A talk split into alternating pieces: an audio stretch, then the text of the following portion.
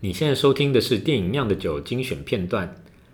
未来这个月有什么精彩的线上和院线作品值得期待呢？来听听看有什么不能错过的作品吧。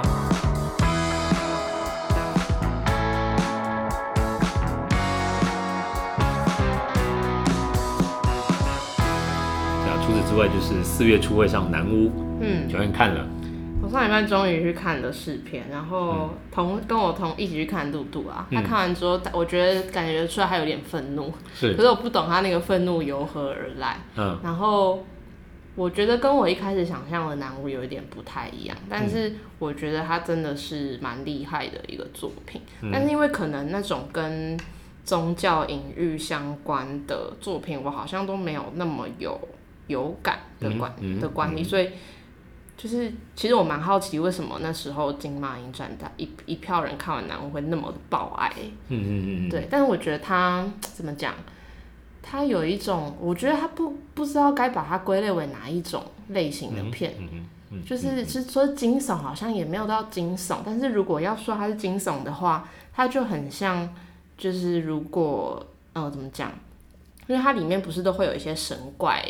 的信仰的东西，我觉得那些导演拍的画面很像我们现实世界真的会看到的画面，嗯，而不是把那些信仰的东西用一种很魔幻、魔术、魔法那种的形式去包装。是，对，我觉得蛮厉害的。嗯嗯，如果跟你的想象不一样，指的是你原本想象。比较是你刚刚后面说的这种吗？就是比较魔幻或…我以为它是会很激起人的某股什么，就是很强烈的情绪的那种东西，哦、但好像没有，他就是淡淡的在说导演他想要表达的一些事情，这样。我觉得他，我觉得真的是，也不是说天时地利人和，应该说就是他生来他的生命历程就是要让他拍这个东西的，嗯、因为那就真的是他的家乡，就真的是他的家人，嗯、然后。他的爸爸的遭遇，那当然他把他戏剧化了一点，嗯，然后，但是他们能够不不，他们能够，他们就是生在那样的一个各种不同的宗教信仰全部混杂在一起的一个地方，嗯、所以就会有，呃，我我我我说应该这样弄，他说应该那样弄，然后到底该相信谁？那也许都信一些，然后也许也许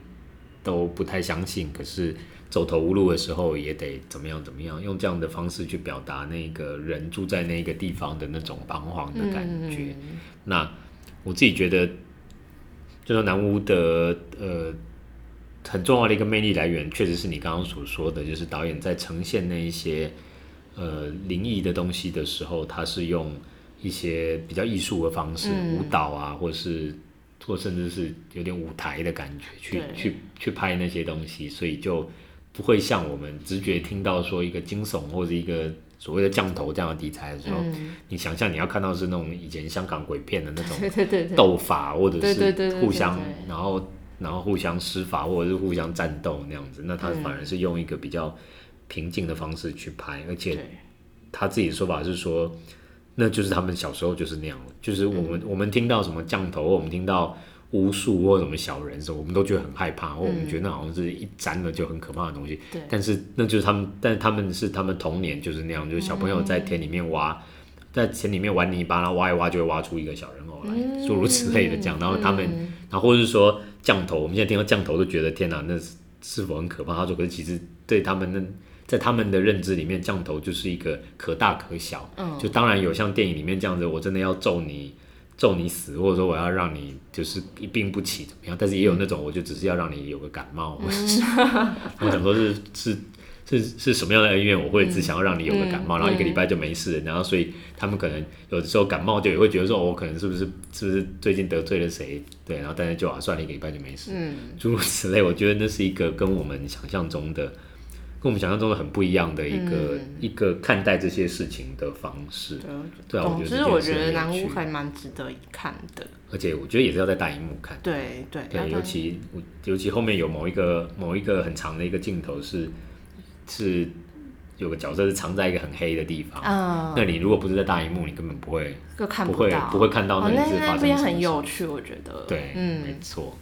那对，除了我刚刚说的这些之外，Joanne 有没有什么想要近期想要推荐？我觉得我近期最推大家一定要去看的就是冰口龙介的《欢乐时光》，但是要先准备好你的五个小时给这部电影。五个小时，对，太可怕了。可是我觉得大家不用怕说观影过程会觉得不耐烦，因为它的体感时间，我觉得，我觉得看电影的时候那个时间还很模糊，所以你会看完才意识到说，哦，我居然默默就把五小时的电影看完了，这样。Uh-huh, uh-huh. 它其实就是，嗯。在讲四个女生的人生，这样，嗯、然后有点像是在探讨每一个不同角色，他们家庭跟婚姻，还有跟亲友之间的关系。嗯，然后里面有个阿妈，她说了一句话，我觉得应该是导演这整部剧想要传达一个很重要的点，就是那个阿妈就跟她的那个媳妇就说，婚姻这件事就是往前走是地狱，往往后退也是地狱，那不如你就往前走吧，这样。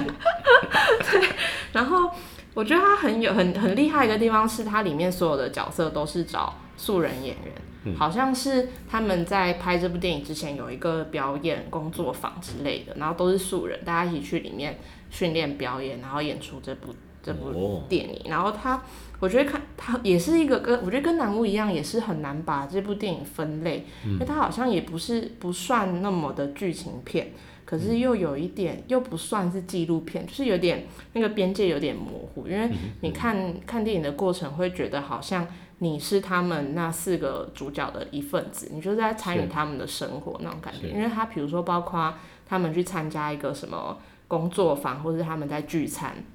那个细节都拍得非常巨细靡遗，这样。是然后虽然那些人是素人演员，可是我觉得演的都非常好，这样。嗯嗯，而且。他可能是刻意找，我觉得可能导演为了要让观众有真的好像很沉浸在里面，很参与其中的感觉，所以我觉得他演员找的都很蛮其貌不扬的，是对对，就是没有什么俊男美女在里面，但是你会看的就会觉得很感动，嗯嗯，嗯，而且我觉得他导演好像有一些镜头会有点像像，就是像是向那个小金致敬的感觉，嗯、就是那个演员会跟观众有一个平视感。然后镜头会有一点晃动，这样，就我觉得真的很好看。哎、欸，滨口了，你说五个小时。